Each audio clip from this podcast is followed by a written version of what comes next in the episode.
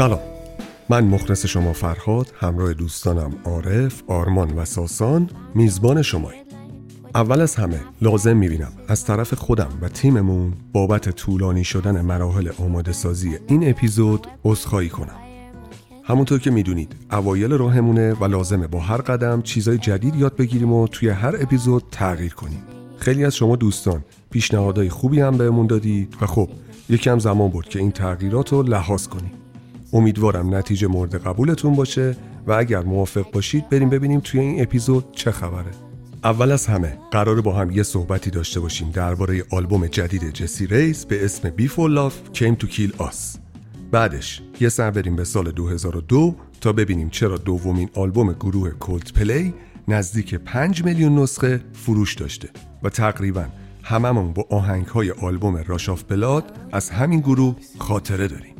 تو part آخر بخش موزیکمونم. قراره با گروه جذاب Radiohead آشنا بشیم و ببینیم از کجا اومدن و چی کار کردن و چی شد که اینجوری شد رسیدن به اینجایی که الان هستن.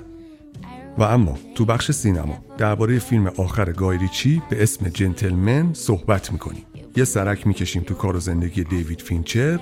کارگردانی که با فیلماش می‌تونه مسیر زندگی بینندش رو به کل عوض کنه.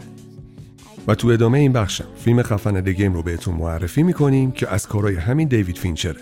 و در آخر برای بستن بخش سینما یه معرفی و بررسی کلی خواهیم داشت روی سریال جذاب مای هانتر که بازم مال همین کارگردانه. همینجا تو پرانتز بگم مطالب مربوط به تاریخچه گروه های موسیقی و زندگی کارگردانا واقعا جای حرف زدن زیادی دارن و مطلب توی این حیطه زیاده. ولی خب تصمیم بر این شد که از بحث تاریخچه خارج بشیم و فقط به معرفی بپردازیم. از طرف دیگه بعد از هر اپیزود یه فایل PDF می‌ذاریم تو کانال که اگر به مطالبی که گفتیم علاقه‌مند شدید و می‌خواستید جزئیات رو دقیق تر بدونین می‌تونین از این فایل ها استفاده کنید. خب بریم سراغ بخش بعدی که با معرفی کتاب دزد پادگان از توبیاس ولف ترجمه بیتا ابراهیمی همراهمون باشید. و اما برای بخش آخر gaming. یه بررسی داریم از بازی Doom Eternal که gamer هایی که به فاز آخرالزمانی و shooting اول شخص علاقه دارن حسابی باش حال می‌کنن. یه معرفی هم خواهیم داشت از بازی جدید Assassin's Creed Valhalla که بی صبرانه منتظر انتشارش هم هستیم. و جلوتر با معرفی و بررسی بازی موبایلی Iron Blade همراه شماییم. و در آخرین بخش این اپیزود بشینیم دور هم ببینیم استریمر کی هستن چیه چی کار می‌کنه و درآمدشون چیه و اصلا ببینیم از کجا اومدن. جا داره بگم. به اپیزود دوم کسبلی خوش اومدین.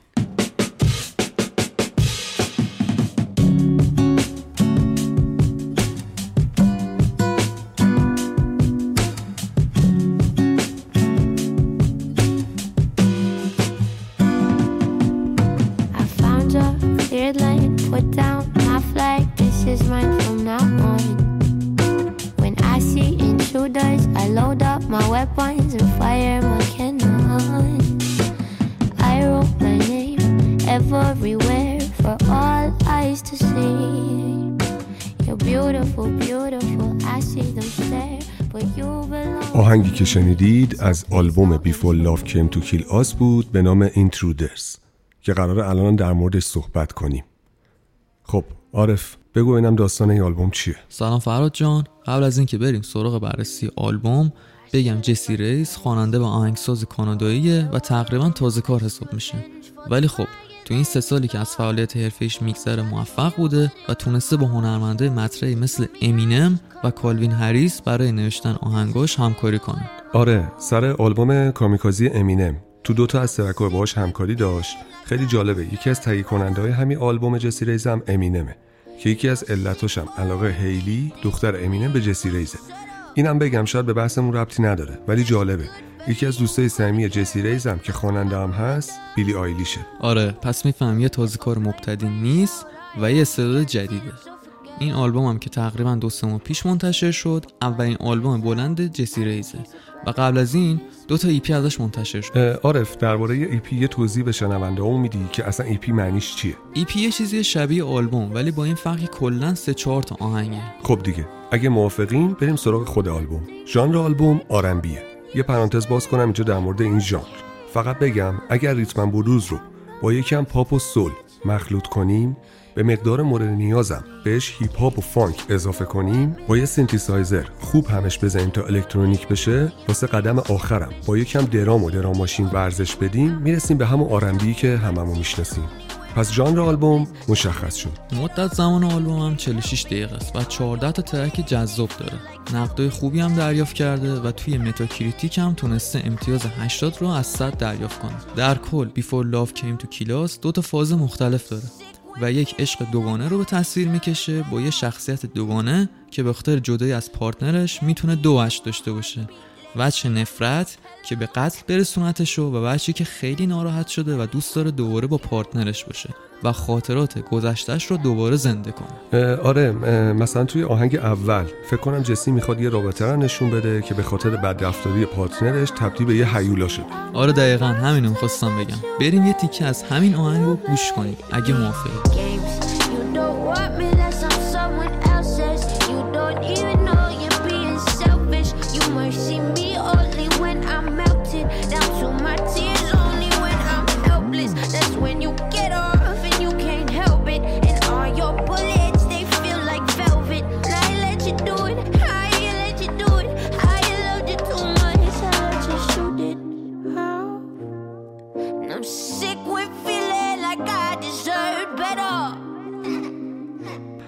آهنگی که شنیدید آهنگ Do You Love Her از همین آلبوم بود.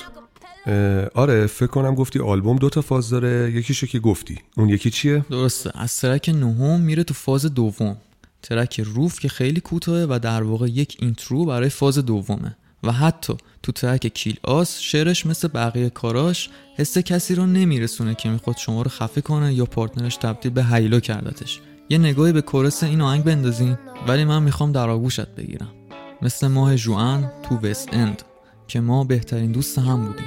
قبل اینکه عشق ما رو به قتل برسونه. جسی اینجا سعی داره بگه عشق دوگانه است. انگار اینجا یه دختر آرومه و خودش رو تسلیم عشق کرده. به جای اینکه ازش متنفر باشه و بخواد partner ش رو بکشه. جالبه که تون صدای جسی توی این آهنگ هم خیلی فرق داره. دقیقا. خب برسیم به یکی دیگه از آهنگای خوب این آلبوم Intruders این آهنگ هم عاشقانه است و هم درباره جنگ و دعوا کتککاریه. آره منم این آهنگ گوش کردم. یاد آهنگ لاف وی یولای امینه و ریانا شد گفته امینه. یه همکاری خیلی خفنم توی این آلبوم داریم باش.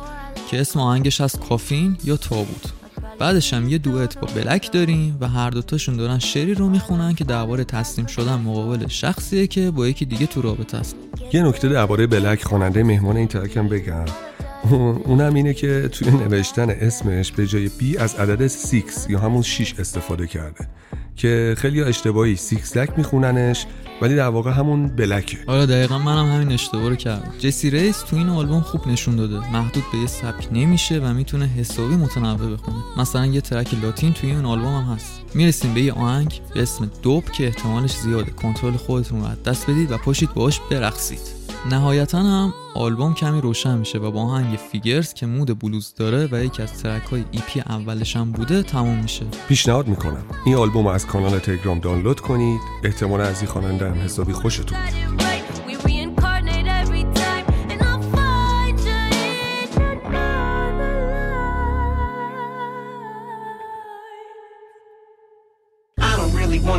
wanna. Nah. I just wanna spend the night.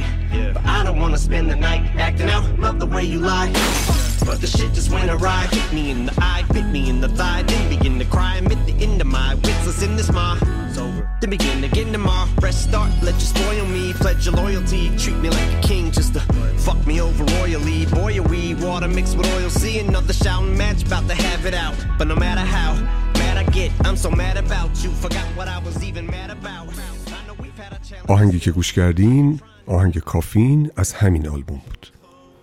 میریم برای بخش بعدی می‌رسیم به معرفی آلبوم Rush of Blood to the Head از band جذاب و دوست داشتنی Coldplay. بریم بیایم.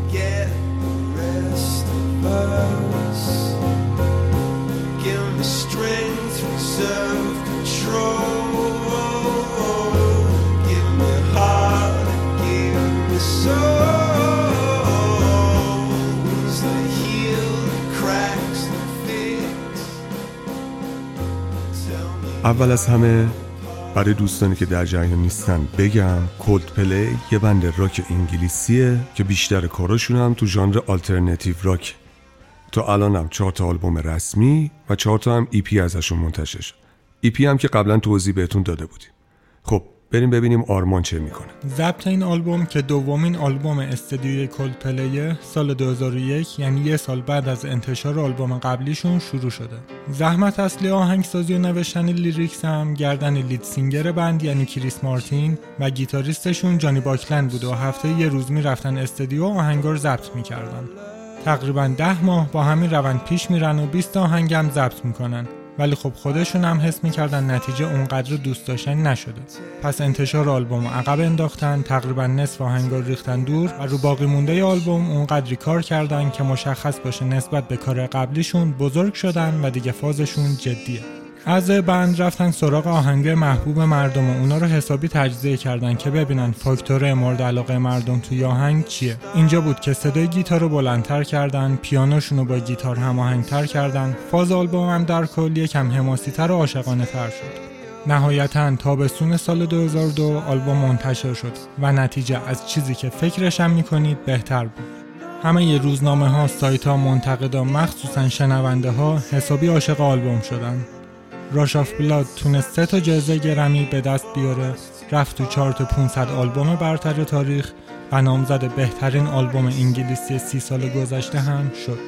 به عنوان آخرین مطلب در مورد این آلبوم بگم هر کدوم از آهنگا روایتگر یک داستان یا بهتر بگم یک افسانه عاشقانه است. که بیشترشونم بر اساس واقعیت نوشته شدن. ولی خب همونطور که خود کریس مارتین خواننده اصلی band گفته داستانهای عاشقانه تو دنیای واقعی معمولا بی سر و ته رها میشن.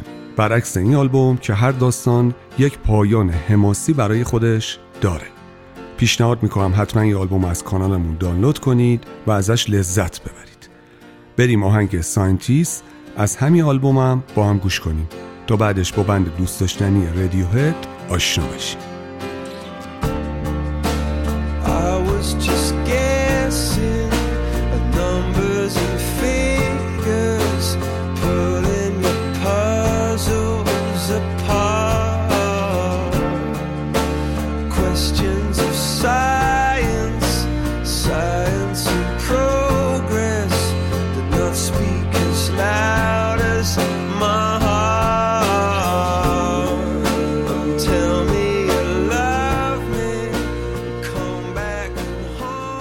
معمولا وقتی اسم رادیوهد میاد یاد کار معروفشون کلیپ میافتیم. ولی امروز می‌خوایم درست حسابی با این گروه دوست داشتنی آشنا بشیم و درباره چیزایی حرف بزنیم که خیلیا نمی‌دونن. مثلا اینکه خود اعضای گروه به شدت از همین کلیپ که معروفترین کارشون بوده بعدشون میومده بریم ببینیم اصلا رادیوهد از کجا شروع شد. توی سال 1985 پنج تا بچه مدرسه توی انگلیس تشکیل یک بند دادن. به نام روز جمعه یا آن فرایدی به این علت که فقط جمعه می‌تونستن از تجهیزات مدرسهشون استفاده کنن. اسمشون چی بود؟ تام یورک که خواننده اصلی بود با بیسیستشون کلین گرین بود که هم کلاسی بودن. اول به خاطر یکی بودن سلیقه لباس پوشیدنشون این گروه راه انداختن. بعدش هم اد اوبراین، درامر و فیلیپ سلوی که سال بالایشون بودن اومدن توی بند. خود کلین بیسیستشون گفت هیچ کدوم از اعضای بند از سر علاقه سازشون انتخاب نکردن. بیشتر به این خاطر بود که بتونن تشکیل یک بند بدن.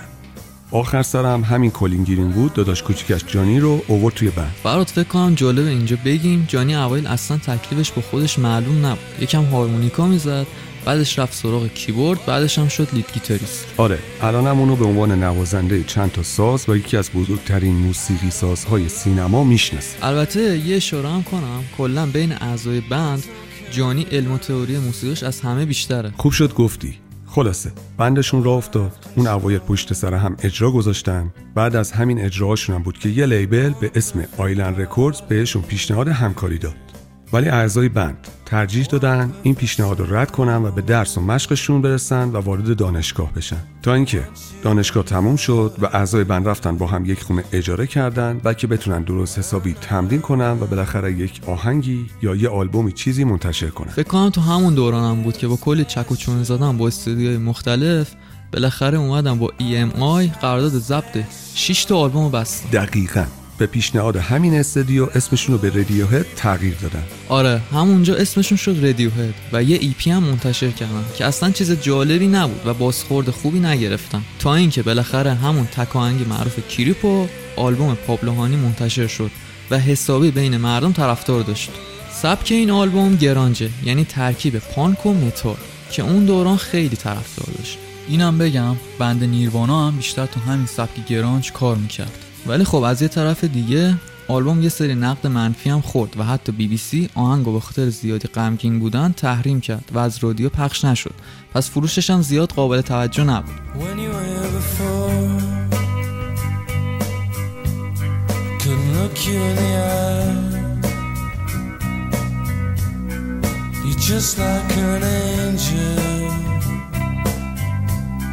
Your skin makes me cry.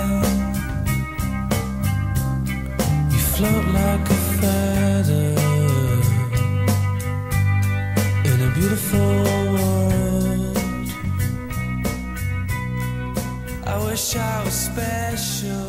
تو این آهنگ تام یورک میگه ولی من نفرت انگیزم من عجیب غریبم من اینجا چه غلطی می‌کنم اینجا اصلا جای من نیست. کریپ درباره یه مرد مسته که سعی می‌کنه توجه یه خانم رو به خودش جلب کنه. جای تعجب نیست که فروش آلبوم تقریبا ضعیف بود. از رادیو هم پخش نشده بود که مردم بشنون.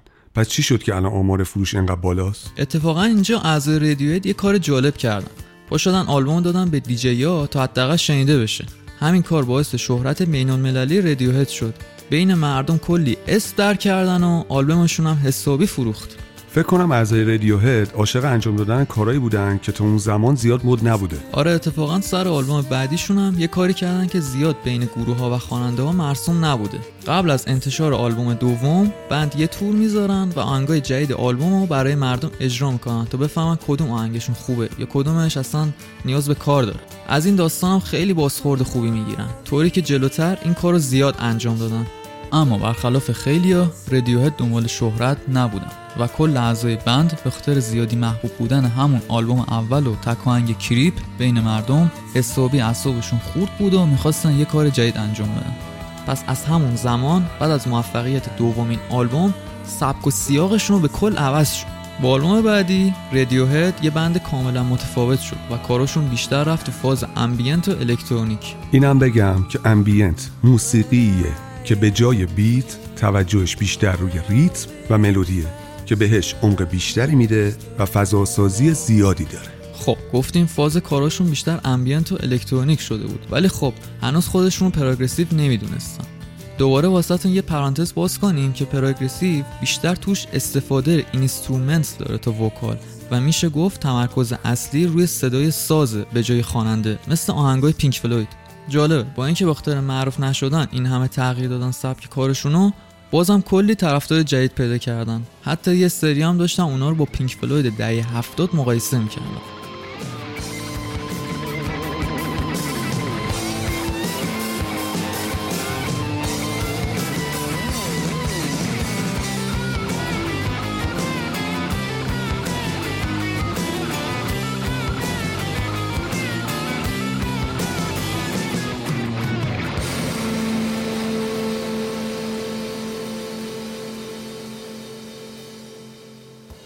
یادتونه گفتیم تمرکز بیشتر روی صدای ساز بود تا وکال؟ نتیجه شد آهنگای شبیه همین پارانوید اندروید که سولوی گیتارش رو الان شنیدیم. بگذریم. توی اون دوران یعنی همون اولوش سال 2000 جایی بود که تام یوک افسردگی گرفته بود. حتی پیشنهاد داد بند منحل بشه. کلا به هم ریخته بود. اعضای بند حسابی واسش ناراحت و نگران بودن. گفتن آقا تو که این همه استعداد داری پاشو با این افسردگی و استرست یه کاری توی موزیک بکن. حال خودت هم شاید بهتر بشه. تخلیه بشی شاید. اینجوری بود که آلبوم کیت ای خفنترین آلبوم این بند زاده استرس و وسواس تام یورک به وجود اومد.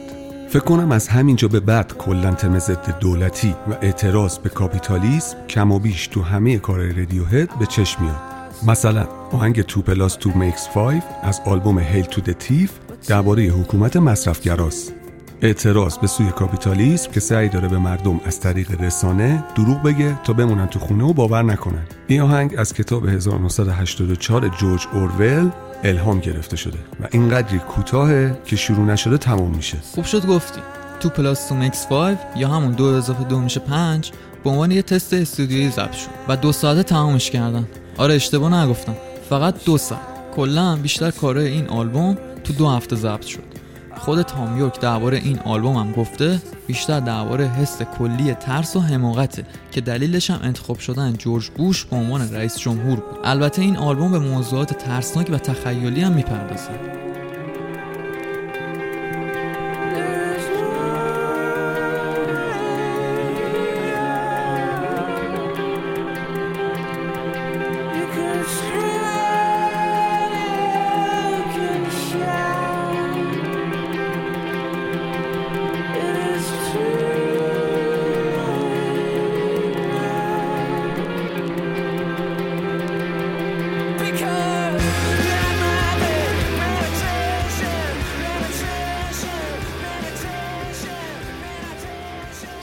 2007 هم دوباره رادیوهید یکی از همون ساخت شکنی ها رو داشت.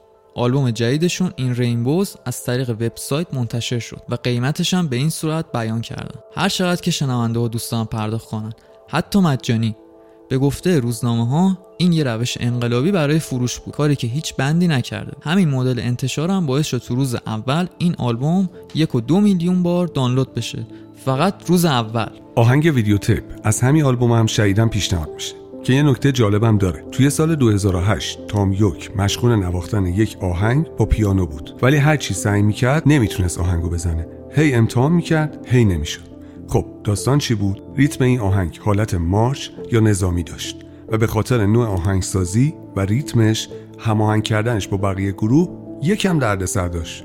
پس کار تام یوک حسابی سخت بود. آقا همه چی داشت خوب پیش می‌رفت و کنسرت پشت کنسرت. آلبوم پشت آلبوم. تا اینکه سال 2012 یه اتفاق ناجور افتاد.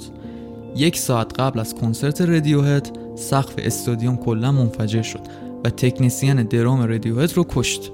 چند نفر دیگه از پرسنل هم مجروح شدن.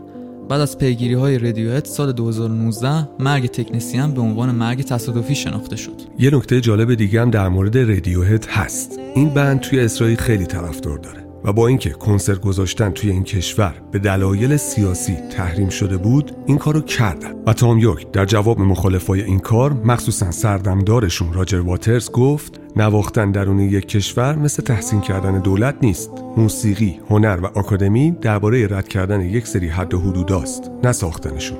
درباره روشنفکراست نه کوته فکرا درباره انسانیت زیاده و دیالوگ و تعریف آزادی. متاسفانه ما مجبوریم به خاطر مسائل زمان مبحث رادیوهد رو همینجا ببندیم و پیشنهاد می‌کنم موزیک ویدیو لوتوس فلاورز رو از کانال تلگراممون دانلود کنید و رقص عجیب و جذاب تامیوک رو ببینید و لذت ببرید. بقیه کاراشون هم تو کانال می‌ذاریم براتون که از دستش ندید. ولی فعلا وقتشه بریم سراغ دنیای سینما با معرفی فیلم جدید گای ریچی جنتلمن.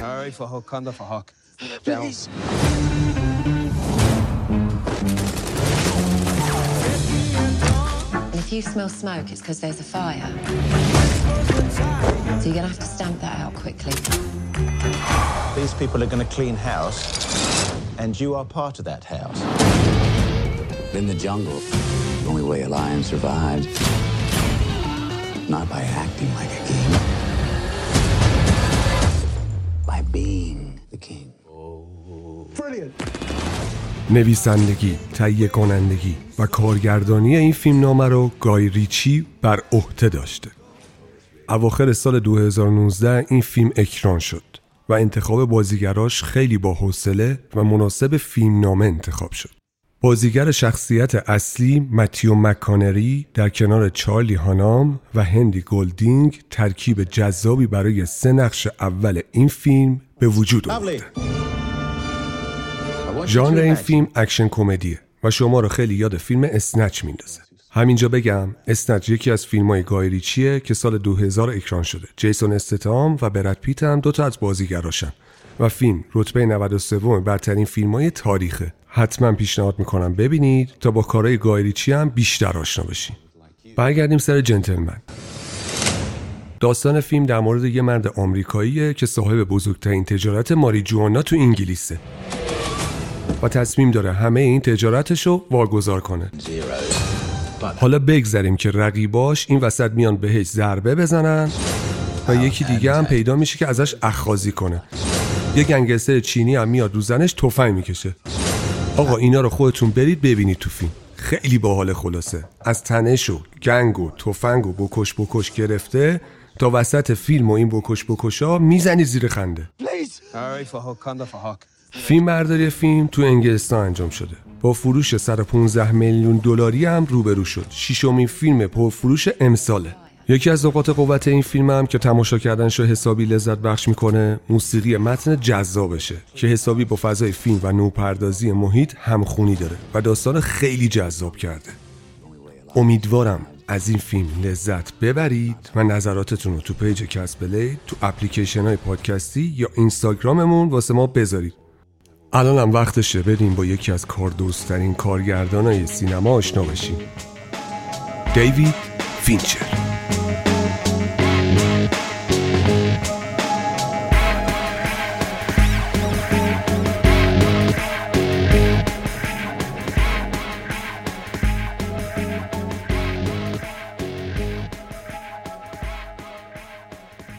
بریم سراغ معرفی دیوید فینچر.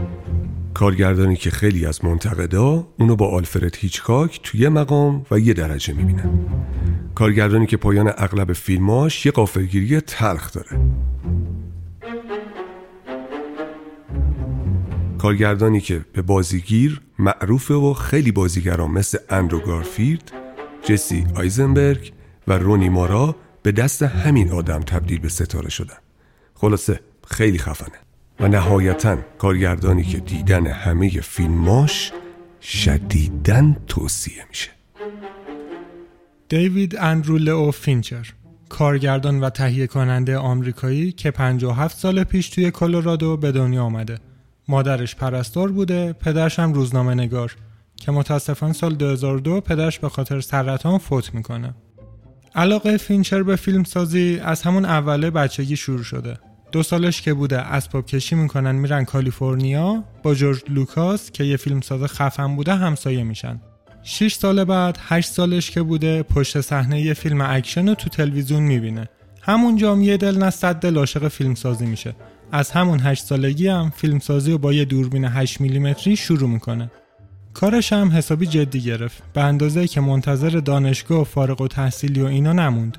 تو همون زمان راهنمایی و دبیرستانش بعد از مدرسه می‌رفته واسه اجراهای تئاتر کار طراحی صحنه و نورپردازی انجام می‌داده. حتی چند تا نمایشنامه هم کارگردانی می‌کنه تو اون تایم.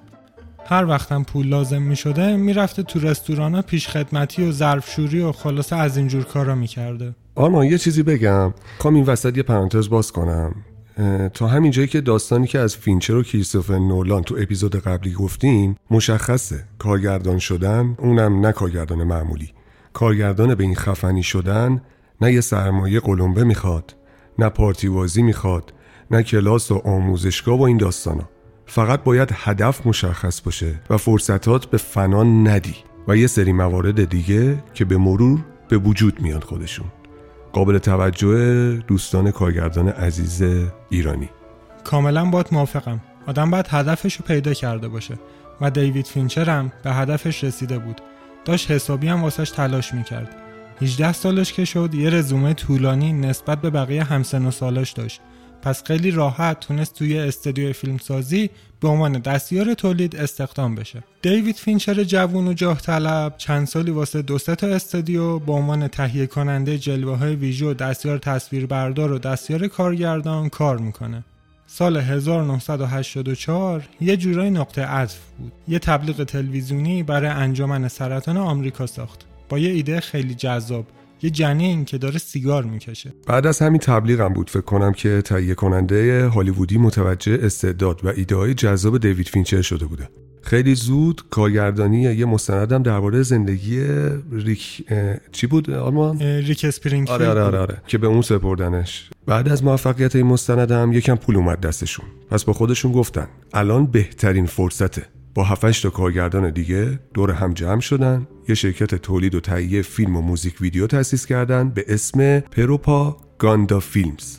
فینچر راه موفقیت رو پیدا کرده بود. قدم بعدیش ساخت تبلیغ تلویزیونی بود. اونم واسه شرکت های کل گنده و معروفی مثل کوکاکولا، پپسی، نایک، سونی، کانورس لیوایس حتی یه سری فیلم کوتاه هم برای تبلیغ ماشینای بی ام و هم ساخت. آقا داریم در مورد دیوید فینچر صحبت می‌کنیم و حواستون باشه. تولید آگهی باعث شد دیوید فینچر با خواننده های معروفی مثل مدونا، مایکل جکسون کلی قرارداد کارگردانی موزیک ویدیو ببنده. در طول 9 سال فینچر 53 تا موزیک ویدیو موفق رو کارگردانی می‌کنه و خودشم اسم اون دوران از زندگیشو گذاشته مدرسه فیلمسازی چون یاد گرفته چجوری با بودجه کم و تایم محدود موثرترین عملکرد رو داشته باشه. آقا من یه بار دیگه بگم این آدم خیلی خفنه. سال 1992 اولین فیلم سینمایی به کارگردانی فینچر اکران شد. نسخه سوم فیلم Alien یا بیگانه. با وجود اینکه این فیلم نامزد اسکار جلوه های ویژه شد اما برای فینچر تجربه ناموفق و بدی بود چون هم فروش فیلم خیلی بد بود هم کلا با کمپانی اختلاف نظر داشت خب فینچر یه کمی از سینما دل سرد میشه با خودش فکر می‌کنه نکنه من اصلا این کاره نیستم. نکنه این همه سال مسیر رو اشتباه اومده باشم واسه اینکه مطمئن بشه دوباره برمیگرده سراغ تبلیغات و موزیک ویدیو و سه سال بعدم موفق میشه خودش رو ثابت کنه. و یه گرمی دیگه هم برای موزیک ویدیو Love Is Strong گروه رولینگ استونز میره تو کارنامه دیوید فینچر دقیقا با همون جایزه بود که فینچر هم به خودش هم به منتقدا ثابت کرد که کارگردان قدریه. پس وقتش بود دوباره پاشو باز کنه به دنیای سینما. که دمش هم گرم. الان که به پرونده فیلماش نگاه کنیم کلی اسم دهن پرکن تو این لیست می‌بینیم. Gone Girl، Panic Room، Zodiac، Social Network، Girl with Dragon Tattoo کلی فیلم دیگه. همشون هم واقعا دوست داشتنی و جذابن. آره فینچر در کل فیلم های خیلی جذابی ساخته و تقریبا همه فیلماش با فروش موفقی همراه بودن و نامزد دریافت جوایز مختلف هم شدن. بد نیست اینجا اینم بگیم بازیگر مورد علاقه فینچر برد پیته. که تا الان توی سه تا از فیلماش هم بوده. اولین همکاریشون فیلم Seven ه که درباره دو تا کاراگاه بود که دنبال یه قاتل میگشتن. یکی از کاراگاه ها همین برد پیت بود. دوباره توی Fight Club شاهد بازی فوقالعاده برد پیت هستیم. نقش رهبری فرقه رو داره و حسابی از دست نظام و ساختار شاکیه. تهش هم یه انقلاب راه میندازه. سومین همکاریشون واقعا جذابه. فیلم Curious Case of Benjamin Button یا سرگذشت عجیب بنجامین باتن به به دیدن این فیلم شدیداً توصیه میشه. ژانرش درام رمانتیکه و سرگذشت پسر بچه رو روایت می‌کنه که پیر به دنیا میاد. و هر چی زمان میگذره جوانتر میشه. البته اینم باید گفت فینچر علاوه بر فیلم سینمایی خیلی جذابی که توی پروندهش داره سه تا سریال جذابم کارگردانی کرده که نتیجه واقعا خوب بوده. اولین سریالش که هممونم باش آشناییم House of Cards ه یا خونه پوشالی. یه سریال سیاسی و جذاب که از نتفلیکس پخش شد و حسابی طرفدار پیدا کرد. برنده کلی جایزم شد و کلی نقد و بازخورد مثبت دریافت کرد. فینچر که از سریال اولش حسابی بازخورد مثبت گرفته بود سال 2016 تهیه کنندگی و کارگردانی سریال Mindhunter یا شکارچی ذهن رو شروع کرد. جلوتر تو همین اپیزود درباره این سریال هم مفصل قراره حرف بزنیم. سال 2017 هم فینچر یه سریال انیمیشنی کارگردانی کرد اسمش بود Love, Death and Robots یا عشق مرگ و ربات ها یه انیمیشن علمی تخیلیه که تا الان 18 قسمتش از نتفلیکس پخش شده. فضاسازی خیلی جذابی داره داستانه جالبی هم داره. خوشتون میاد ازش. علاوه بر همه موفقیت ها فینچر هیچ وقت دنیای تبلیغات و موزیک ویدیو رو رها نکرد. همچنان توی این زمینه فعاله و حسابی هم موفقه. پیشنهاد می‌کنم. فایل تاریخچه‌ای که براتون آماده کردیم و حتما از کانال تلگراممون دانلود کنید تا در جریان جزئیات بیشتر فیلم و سریال های این کارگردان دوست داشتنی قرار بگیرید. الانم اگر موافق باشید بریم سراغ بخش بعدی با معرفی فیلم The Game سومین اثر دیوید فینچر.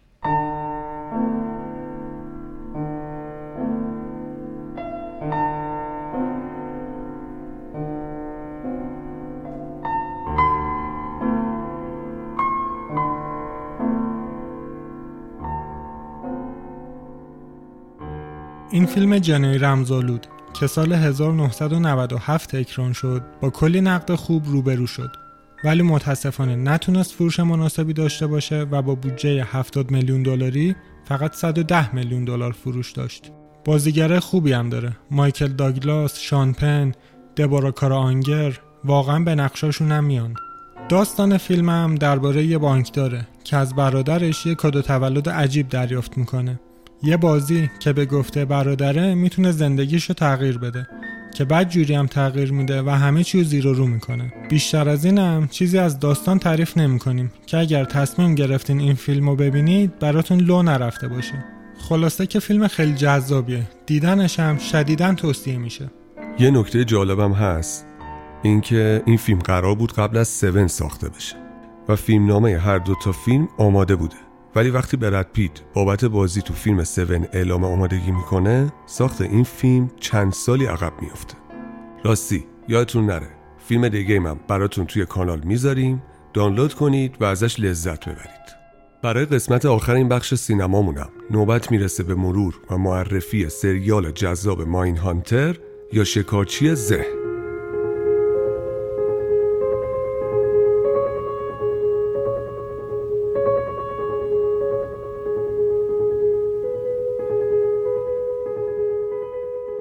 ماین هانتر یک سریال جنایی و روانشناسانه که فصل اولش سال 2017 از نتفلیکس پخش شد و به یکی از جذابترین و پرطرفدارترین سریال های اون سال تبدیل شد.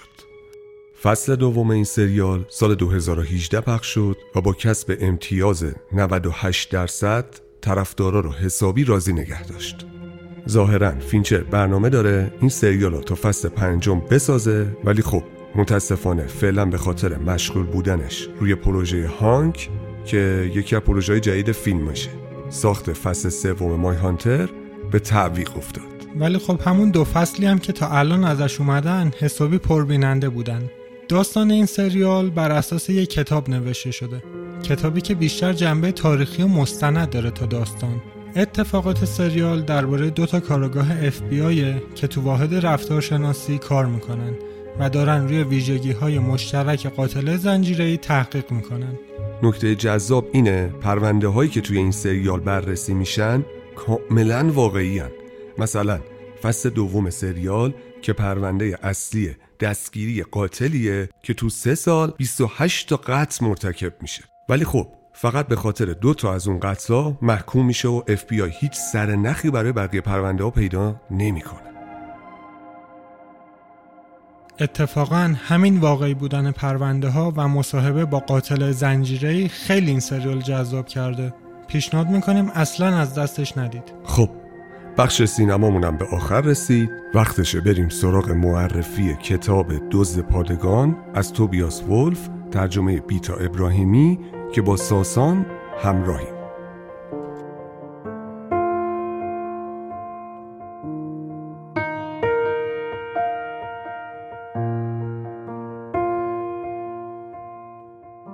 فکر می‌کنم عکسی که نشر بیتگل برای طرح جلد رمان دزد پادگان نوشته تو بیاس ولف انتخاب کرده بیشتر از هر چیزی بیانگر حس و حال و محتوای این داستانه. و این اتفاق نه تنها در این رمان بلکه در حداقل اون 4 5 تا کار دیگه ای هم که من از نشر بیتگل تو حوزه رمان ترجمه خوندم اتفاق افتاده. پس اگر حوصله ندارید به حرفهای من درباره رمان دزد پادگان گوش بدید می‌تونید با یک گوگل ساده این عکس رو جلد کتاب رو ببینید و خب هر آنچه که باید درباره دزد پادگان بفهمید. و اما قهرمانی سرخورده از جنگ. جناب آقای توبیاس ولف نویسنده آمریکایی که تبحرش تو خاطر نویسی بر کسی پوشیده نیست. زندگی شخصی و تجربه زیستی ولف به حدی تو بطن نوشته هاش حضور داره که حتی بسیاری از داستانها و رماناش هم تحت تاثیر قرار میده. حالا یه سری خاطر نویسی ها داره ایشون مثل زندگی این پسر و یا در ارتش فرعون که اتفاقا به فارسی هم ترجمه شده و نشر چشم چاپ کرده. در آثار داستانی ولف هم این تاثیرپذیری از زندگی شخصی بسیار نمود پیدا می‌کنه و یکی از بهترین نمونه های این روی کرد دزد پادگان نام داره که در سال 1984 نوشته شده. رمان دزد پادگان تو سال 1985 نامزد جایزه پنفاکتر میشه و خب این جایزه رو می‌بره. پس ما الان داریم درباره رمانی حرف می‌زنیم که برنده جایزه پن فاکنر در سال 1985 من قصد ندارم داستان این رمان رو اسپویل کنم لو بدم ولی خب ناگزیرم که بعضی از قسمتاشو براتون تعریف کنم تا بیشتر باش آشنا بشین. قسمت بسیار زیادی از این داستان توی کارولینای شمالی اتفاق میافته. سه تا سرباز که به تازگی به ارتش پیوستن و دوره های چتربازی رو پشت سر گذاشتن میرن به عنوان تازه وارد به پادگان و منتظر میمونن تا به ویتنام اعزام بشن. این داستان در حین جنگ امریکا با ویتنام داره اتفاق میافته. و خب از اونجایی که اکثر سربازای این پادگان قبلتر تو جنگ ویتنام با هم همرز بودن با این سه تا سرباز تازه وارد مثل غریبه برخورد می‌کنن و تقریبا نادیده میگیرنشون. وقتی یه سری دزدی های مشکوک توی پادگان رخ میده این سه تا سرباز مورد یه سوء پنهانی قرار می‌گیرن. و خب ورق داستان برمیگرده و اتفاقها پشت سر هم میافتن و خب اجازه بدیم من بیشتر از این چیزی نگم درباره داستان. یکی از ویژگی های تکنیکی و ساختاری مهمی که این اثر داره تغییر راوی و زاویه دیدشه که به شکلی متناوم در طول داستان اتفاق میفته طوری که هر کدوم از این سه تا سرباز در طول رمان تو فصلهای جداگانه خودشون فرصتی برای روایت کردن داستانشون دارن اما از ویژگی های ساختاری و فرمی این اثر که بگذریم یه سکون و لختی غریبی بر فضای این روایت حاکمه. یه جورایی که انگار هیچ اتفاقی نیفتاده اما همه چیز پیش اومده. دزد پادگان در عین ایجاز و فضای راکدش یه چاه عمیق تو وجود مخاطب حفر می‌کنه و انگار که زندگی اصلا همینه. انگار هیچ اتفاقی نیفتاده اما همه چیز پیش اومده. اما سوال اینجاست که این نگاه خاص ولف به این روایت از کجا نشأت می‌گیره؟ ولف کجای این روایت وایستاده؟ خودش نسبتش با این نوع نگاه چیه؟ با این جنس از روایت چیه؟ خب برای پاسخ به این پرسش باید یه کمی به زندگی شخصی ولف بریم. چون همونطور که گفتیم ولف خیلی تحت تاثیر زندگی شخصیش بوده در نوشته هاش و خب باید به اثر دیگه ای از ولف هم نگاهی بندازیم و اون خاطر نگاری در ارتش فرعونه که تقریبا ده سال پس از دزد پادگان چاپش کرد یعنی اول در سال 1984 رمان دزد پادگان رو میمیسه و در سال 1994 دقیقا ده سال بعد در ارتش فرعون رو چاپ می‌کنه.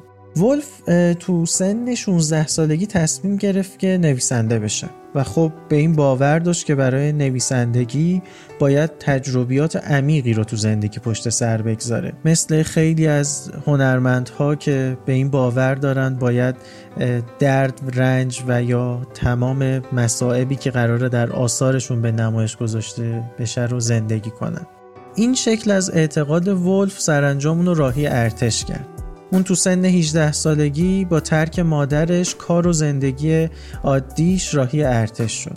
ورود ولف به ارتش خیلی شبیه به اتفاقیه که برای فیلیپ شخصیت اصلی رمان دزد پادگان میافته به نوعی اصلا میشه گفت فیلیپ همون توبیاس ولفه.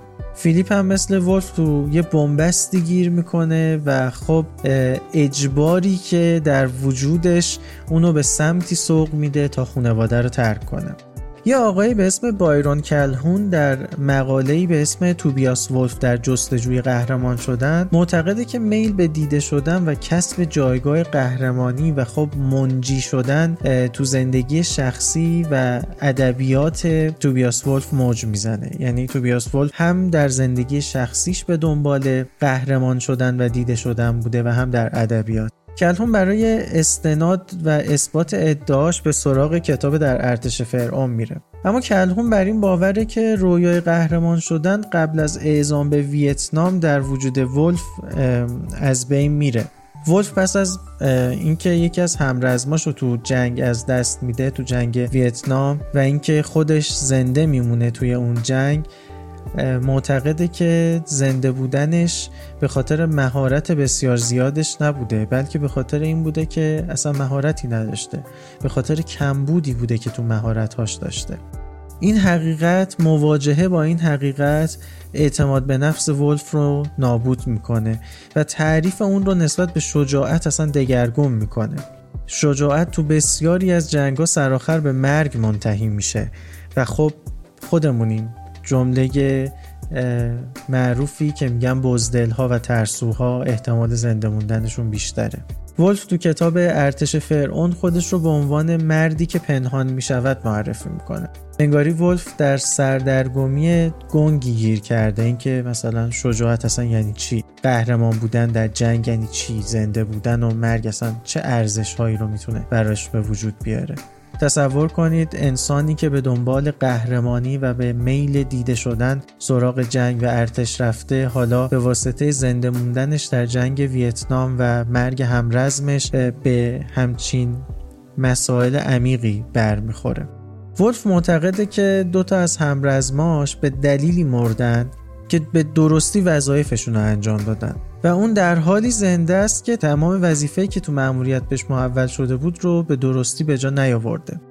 این عقیده رو می‌تونیم نمودش رو تو صحنه تو یکی از صحنه های معروف رمان دزد پادگان ببینیم. همون پست سه نفره ای که سه سرباز تازه وارد به پادگان تو یک انبار بارود داشتن و آتیش سوزی که در جنگل پیش اومده. کلهون با یک نگاه غضب‌آلود ولف رو انسانی در جستجوی قهرمانی می‌دونه.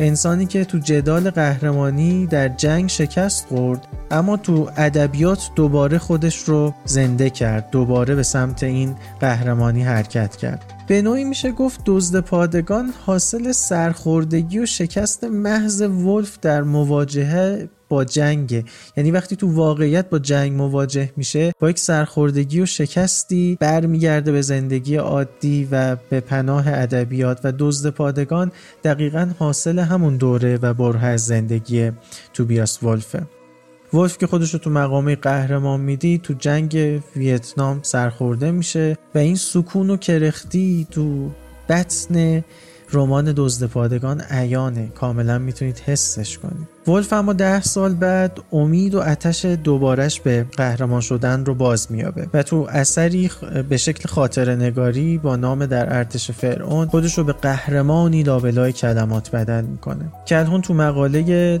توبیاس ولف در جستجوی قهرمان شدن با توجه به نظریه سفر قهرمان جوزف کمپل به بررسی این روند می‌پردازه و خب با این نگاه غضب‌آلودش کلا توبیاس ولف رو به باد انتقاد می‌گیره. اما خوندن رمان دزد پادگان دقیقا شما رو به همون عمقی از پرسش های بنیادین می‌بره که ولف در اون بازه از زندگیش دوچارش بود. اینکه اصلا برای چی زنده است. هیچ اتفاقی نمیافته ولی انگار همه چیز داره اتفاق میافته. و این رمان بذارید نگاه کنم 169 صفحه ای نه خیر 170 صفحه ای به شما تجربه جذابی میده. و خب همین دیگه احساس می‌کنم حرفام ته کشید و هر چیزی که باید رو درباره این رمان گفتم یعنی هر چیزی که می‌دونستم. امیدوارم که بخونید و از خوندنش لذت ببرید.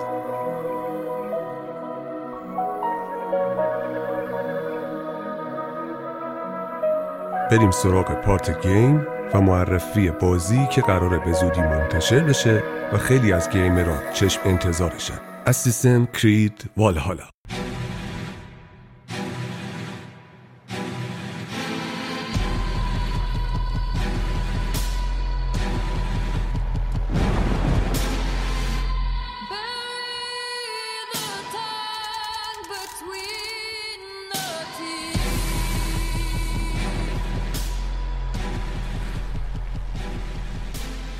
عنوان جدید اسین کرید به اسم والهالا که شما رو دعوت می‌کنه به یه ماجراجویی جذاب تو دنیای وایکینگا. کاراکتر شما اسمش از آیوار که دقیقا مثل سری قبلیش می‌تونین انتخاب کنین که آیوار زن باشه یا مرد. داستان والهالا از این قراره که توی نروژ یه قربانی به اودین که خدای شمالیا هست داده میشه. آیوار هم یه نشانه روی صورتش می‌ذاره که شبیه خونه. مردم هم می‌خوان نروژ رو ول کنن و به انگلیس حمله کنن تا اونجا زندگی کنن. مثل اینکه بازی از نروژ شروع میشه و می‌رسه به انگلیس. بازی زمانی اتفاق میافته که انگلیس توسط زمین های مختلف تقسیم شده و هنوز یکی نشده. وسکس قوی ترین نیرو رو در مقابل وایکینگا داره. به نقل از سازنده های بازی توی این نسخه جدید بازی اسیم کرید گیمرها می‌تونن بین نروژ و انگلیس نقل مکان کنن و با جاهای مختلف این دو کشور در دوران تاریک آشنا بشن. مثل سری قبلی اسین کرید یعنی اودیسه گیمرها می‌تونن دیالوگهایی رو انتخاب کنن که روی داستان بازی تاثیر بذاره. به جای یه عقاب که بتونه چشم بعدیتون باشه تا باش تو هوا پرواز کنید و جاهای مختلف رو ببینین اینجا می‌تونین از کلاق استفاده کنین. تریلر این بازی رو براتون می‌ذاریم توی کانال. ولی فعلا بریم سراغ بازی هیجان انگیز دوم اترنال که هدفش بالا بردن ضربان قلبه و پر از جنون و دیوونگیه.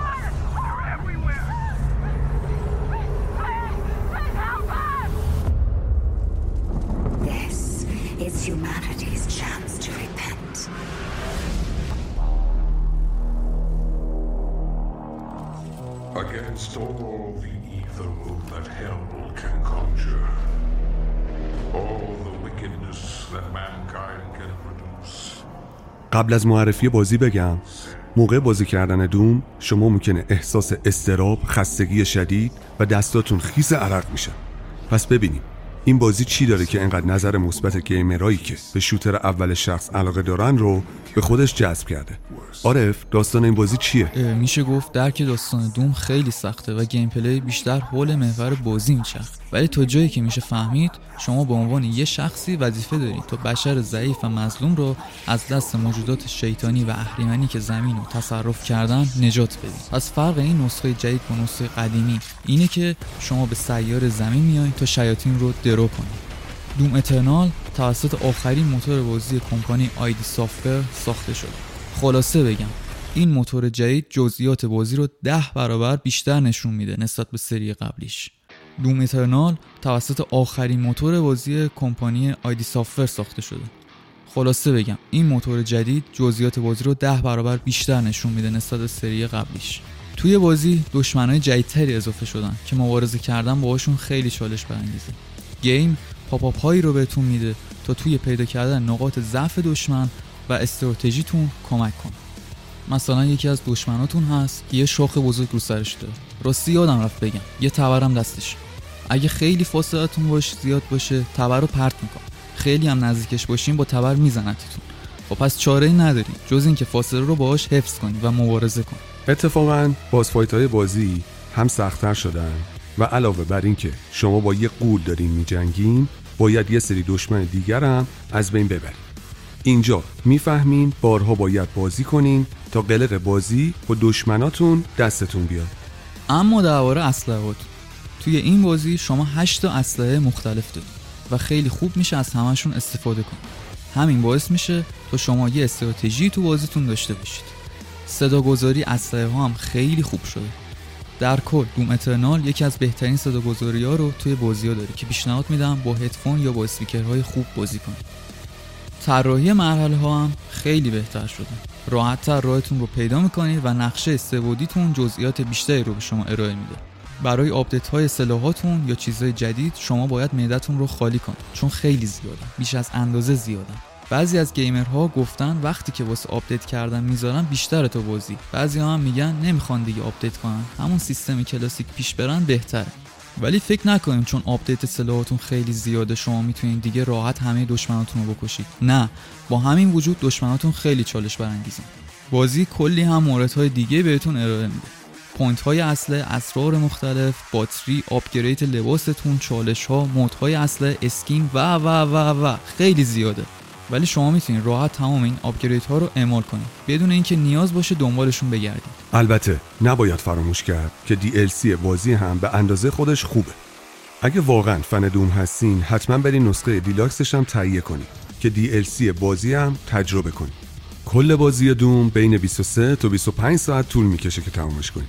در نتیجه اگه اعصاب اینو دارید که بشینید پای کنسولتون یه بازی رو بازی کنید که 20 ساعت تپش قلب داشته باشه Doom گزینه خوبیه. اون وسطش upgrade کنید یه نفس بگیرید طور خود. اگه توی PC بازی کنین خیلی بهتره چون کنترل با موس و کیبورد آسونتر. Doom Eternal برنده بهترین بازی اکشن منتقدین E3 تو سال 2019 هم شده. بیشتر جاها هم. امتیاز 9 از 10 رو گرفته. که پس قطعا بازی بدی نیست و میشه ازش لذت برد. به شرطی که موزیکا و خشونتش باعث نشه gamer ش دائم عصبی باشه. بریم سراغ game موبایلی این اپیزود بازی جذاب Iron Blade که حسابی هم پرطرفداره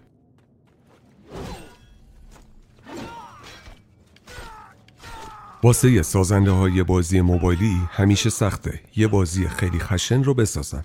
ولی مثل اینکه گیم لافت کمپانی سازنده آیرون بلید به خوبی از عهده این کار بر اومده. سبک این بازی هکن اسلش یعنی راه میرین و دشمناتون رو می‌کشید مثل گادافا درباره گرافیک بازی هم بگم.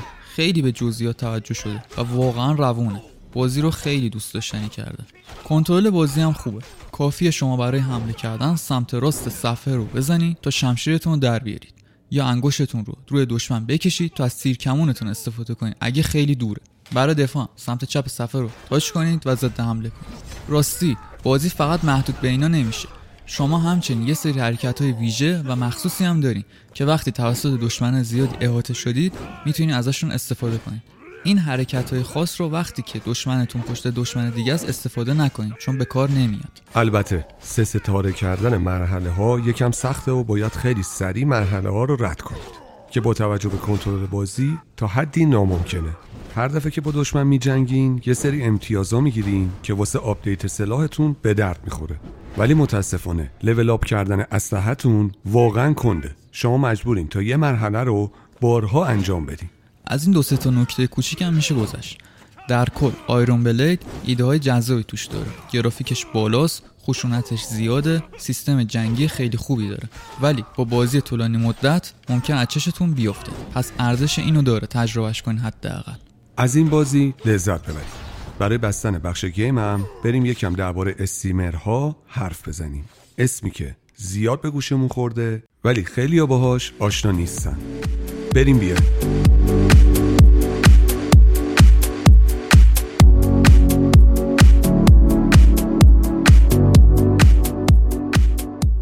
کلا به کسی که فعالیت های خودشو از طریق یک ویدیو پخش می‌کنه میگن streamer.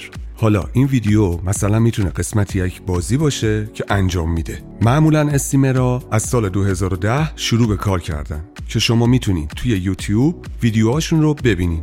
البته اینم بگم stream می‌تونه زنده هم صورت بگیره. یعنی برای مثال یک gamer موقع بازی کردن game ش به صورت live برای بقیه هم می‌ذاره که بقیه ببینن. بعضی از این استریمرها انقدر معروف شدن و انقدر پول به جیب زدن که به عنوان یک شغل این رویه رو انتخاب کردن. منظورم از پول پولای میلیون دلاریه. حالا چجوری میشه پول به جیب زد؟ می‌دونی مثل یوتیوب.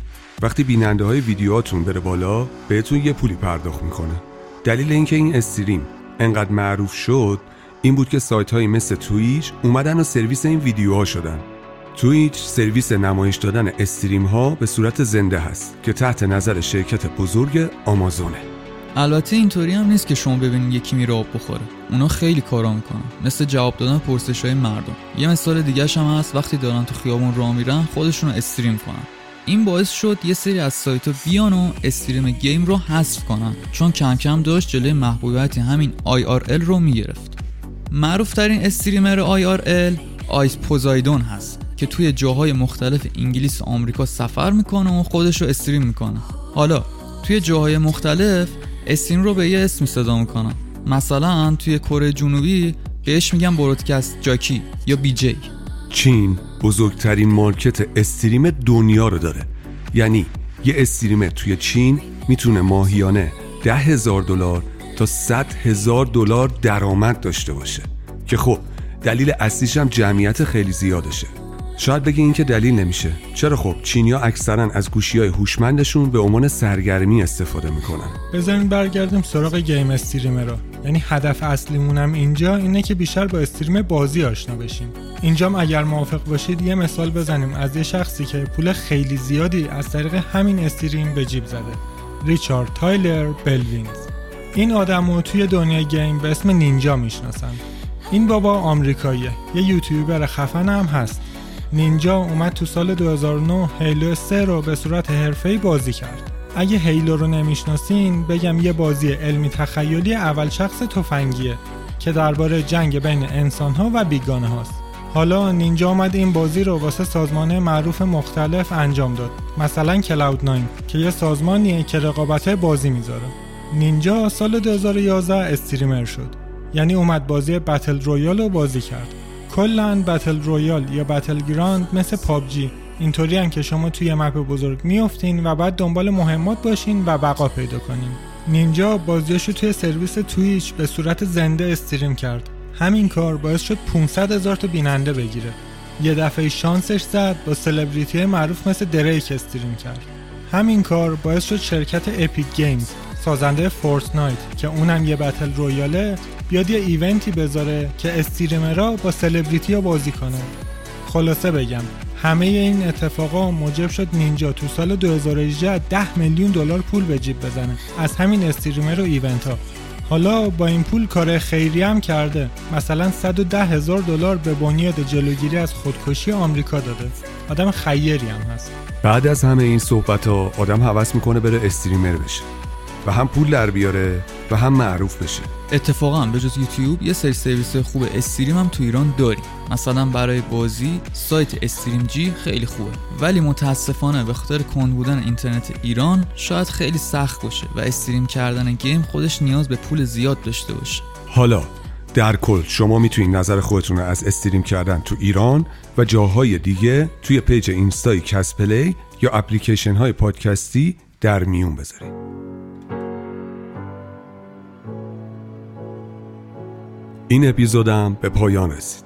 ممنونیم که تا انتها همراه ما بودین و امیدواریم از مطالبی که ارائه شد لذت برده باشید همونطور هم که اول این قسمت گفتیم مشتاقانه در انتظار نظراتتون هستیم و خوشحال میشیم. اگر بهمون کمک کنید تو مسیری که داریم طی می‌کنیم بهتر باشیم.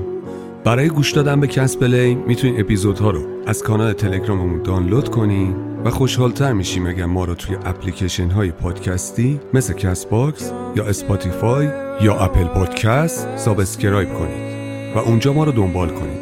راستی زحمت کاور و لوگو رو فرشاد سیف عزیز کشیده که کلی ازش ممنونیم. منتظر اپیزود سوم ما هم باشید. کلام آخر دوستتون داریم.